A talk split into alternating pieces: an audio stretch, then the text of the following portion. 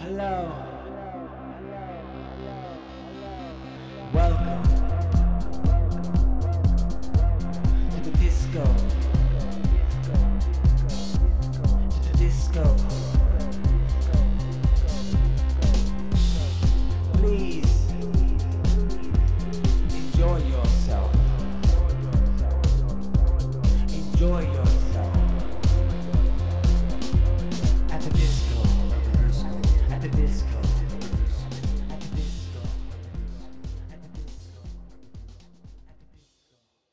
Everyone, welcome to Yoshi's Disco. I'm Yoshi, and on today's episode, I wanted to dive into who I am and how I got started, how I got started in the hair industry, and how I came to open this salon in an old church in Grant Park, Atlanta. So, to give a little more info about me, my name is Joshua Burke, aka Yoshi. I'm 33 years old. I'm a father of two. I'm married and I've been a hairdresser for about 15 years. I've owned a salon for almost five years now, and the first four years were in a salon suite. Before I decided to open my own salon in a salon suite, I was in a super busy salon. I thought that I loved it. I thought that I thrived in it. It was pure chaos. And every day was like a battle. Like you finish the day and it was like, fuck yeah, I made it through that. And I'm a very introverted person. So it was a lot for me to get through some of those days. But mm. in 2018, I got married and we very quickly got pregnant. So to me, there was a thought in the back of my mind I think I want to get out of this. And also, that salon wasn't the healthiest work environment either. And with a new baby coming, I already had a six year old Owen at the time. And with the idea of a new baby coming, I thought, I think I want to open up a salon. I think I can do it. But I don't know if I can. I had a lot of self doubt. But once we had the news of a new baby, it was like, okay, I either need to do this now or I need to shelf this idea for a couple years before devoting my time into this. And basically, where I was at, that wasn't an option. Waiting around in this salon that was super busy and wearing me down, like, I couldn't do that for a few more years before I got more money, more time back in my life. And I basically pulled the trigger on it right away. So I ended up falling into a salon suite in Grant Park, Atlanta. And doing a salon suite was not my first choice. I looked down on salon suites at the time. I didn't think it was quote unquote cool to be in a salon suite. And, you know, the salon I left was definitely a very cool salon. So I went to go tour one, and the one I toured was in Grant Park, and they were fully booked. But the day that I showed up, I saw that it was a Saturday. There was a number on the door to call the landlord, and I was like, "Fuck it, I'll just call them." Uh, she immediately answers the phone, and she said, "Hey, I just left there. Do you mind waiting a few minutes, and I'll come meet you?" So me and my wife sat in the parking lot for a little bit. And while we're sitting in the parking lot, we see someone with boxes, a broom, start loading stuff out of the salon suite. I was like, that kind of looks like someone's moving out. So by the time the landlord gets there, she gives us a little tour. She's lovely. And she explains that they've been fully booked until that day. And she got notice that day that one of her tenants was moving out she came to do the last walkthrough with them and they literally had a vacancy like right when I showed up. I took that into consideration, saw that as a sign. And once I really started to do the numbers, I was like, I gotta, I have to step out on my own. I thought that this was going to be a good path to some more financial freedom for me and my family. And I knew that, okay, I've got nine months to build this thing, to make this a little bit more like sustainable before this baby comes. I think I can do that in nine months. So I got after it. I went to work, started building my salon suite out and building out my clients. And it was fantastic. Like my preconceptions of what a salon suite were, like it was, I was so wrong. The location in Grant Park was super clean. The accommodations were great. The facilities were great. The they had just had a lot of amenities that I didn't think that salon suites had. I think I had this idea from that that all salon suites looked like doctors' offices from the 90s and they were just super out of date and kind of dingy. First suite that I had in that space, it didn't have any windows in it. That was the deal. I did get in there, but I didn't I was on a waiting list to have a window unit. And I think it took me about 7 months or so to get a unit with a window, but I took whatever I could get. And even just having that unit was wonderful compared to what I just left. I left a super busy, super loud salon where I had a, had an assistant, I was double booking, and I had a front desk taking care of everything. And then I just moved to this kind of quiet, just me, no backup space, and everything fell on me. And I loved that. Like I, th- I was so scared of it, mm. but it was actually a breath of fresh air just to be in a little bit more control and to really focus on what I'm doing, not relying on anybody else.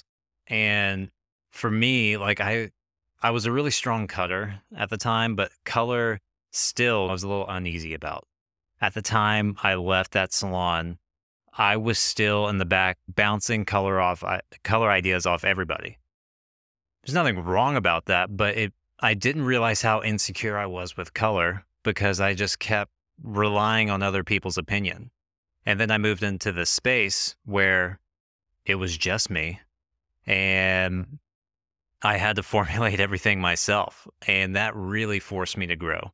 The whole experience of the salon suites really forced me to grow. Taking or putting all the responsibility on me and stripping away all the safety nets of the other people, the assistants, the support staff, all that. Like it, it forced me to grow in a really good way. Yeah, I was at the salon suites for four years before I got notice that this space that I'm in now, this church, was coming available. Um, I wanted this space so bad that I actually called dibs on it two years before it came available. And I just knew that if I ever got the chance to be in this space, that I would do whatever it took to be in it. So in 2022, beginning of 2022, I got notice that this space was coming available. So, in order to move into this space, I had to change my business model completely when I was at the salon suite, I would occasionally have someone rent for me for a day and charge them a day rate, but they weren't my employees. And coming into this space, I had been going through some destroy the hairdresser coaching, and I had the confidence going into it that I can do this. I can move into the space, get employees, and make this work. So I moved into the space just me. And it took a while to find the right people. It took a while to build the space out. I had a lot of help building it out, but I did it. It was a challenge and it was a little bit of a struggle. I was definitely super ambitious with my build out. I was able to make it. So, going from just running my business just by myself to then opening up a full fledged salon with commission based stylist, that was a big change for me. And today is actually a year since I've got the keys to the space. So I'm one year in. And something I've realized in this year is I don't like being a boss. It sounds really like crazy for me to admit that. I've been the boss of these commission based stylists and they've been wonderful. And by the time I have this podcast out, they know that, you know, the changes that I'm making in the salon. So I'm not revealing anything too crazy to my stylist. But I've realized that being a commission based salon owner, it's not for me. Yeah, it has nothing to do with my stylist performance, but it has everything to do with me realizing the amount of stress that it takes for a salon owner to operate a commission based salon. It's a lot. And I don't think I love doing it. I know I don't love doing it. I know I love being a hairdresser and I love being a business owner and I love working around other stylists. But that is where I'm at today, where I'm considering changing my whole business model back to a booth rent based system because being an employee or being an employee boss, it's a lot.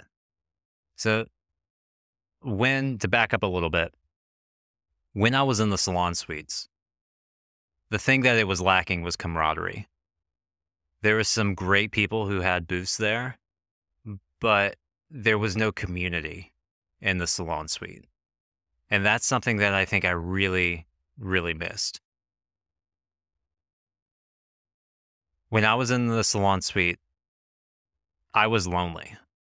And I really wanted to get back to a space that I was working around creatives, working closely with creatives in a really creative space. And the salon suite was just a little sterile and gets there and they close their doors and they do their thing. And that's fine. I was really craving that. So when I got the chance to open this, I knew that, okay, I think this is going to be great. I'm going to be working in a creative space again. I'm going to be working with other creatives. That's my goal. And in the past year, I've done that. I've hired an amazing team. I've hired some very responsible senior stylists in this, and I've hired very slow. Yeah, I've taken my time to weed out who works here because I haven't had the time to invest in younger stylists yet. So for me to say, okay, I'm ready to make a change with how I run things in here, it's me throwing my hands up and being like, I gave it a fair shot of having a commission based salon. And I'm trying to not have too much pride and just admit when things aren't working. Actually, like on paper, things are working in here. The salon, everyone gets paid on time. The clientele love it. The staff loves it here. But I have to admit that mentally, the stress that it causes me isn't working. So this is me just being open and honest that and I hope other salon owners can relate to this because there's only two ways to or two popular ways to run a salon commission based or booth rental. And the way that I've been running it this past year is basically commission based, but with the freedom of booth rental. And giving my stylist a lot of resp- responsibility does take some pressure off me as an owner. But at the end of the day, I'm still the boss. I'm still the one that has to make all the decisions. And I think that I've realized that my ideal clientele, my my ideal client has shifted. I think that I used to have the perfect client in mind of who sat in my chair. And now, as I've gotten older, and now that I have a year in the salon as a salon owner, my ideal client has now shifted to what kind of stylist do I want to get in here to develop? So I think this is growing pains. I think that this is just part of the process of growing. But I'm learning that with time, you just have to be open and honest and vulnerable to grow. So, this podcast this episode coming out, this is just me admitting that I've been trying my best, but this, it's not that this isn't working, but I know that this can work so much better. So I'm on a mission to try to find the best way to do this. And doing this podcast with all these hairdressers and all these small business owners, all these people who have set out on their own to just give it a try of what their dream is. Me having these conversations with these people, that's the point of this podcast is for me to grow. I think these people who sit in my chair are super interesting. And I'm like, I think I want to interview you for a podcast because I know I would get so much out of it. And I think my listeners would get so much out of it too. So, this is what Yoshi's Disco is all about. It's a huge learning process for me. It's for me to grow and expand my business and to learn along the way. So, I'm going to be doing more one off episodes like this where it's just me talking about a subject. I'm going to have hairdressers on who have done all sorts of different formats in the hair industry. I'm going to have small business owners on who have tried and failed and succeeded. So if you think this is interesting at all, please stick with me. This is a big learning experience for me, and that's the point. So thank you for listening so far, and I hope you enjoy more episodes of this podcast.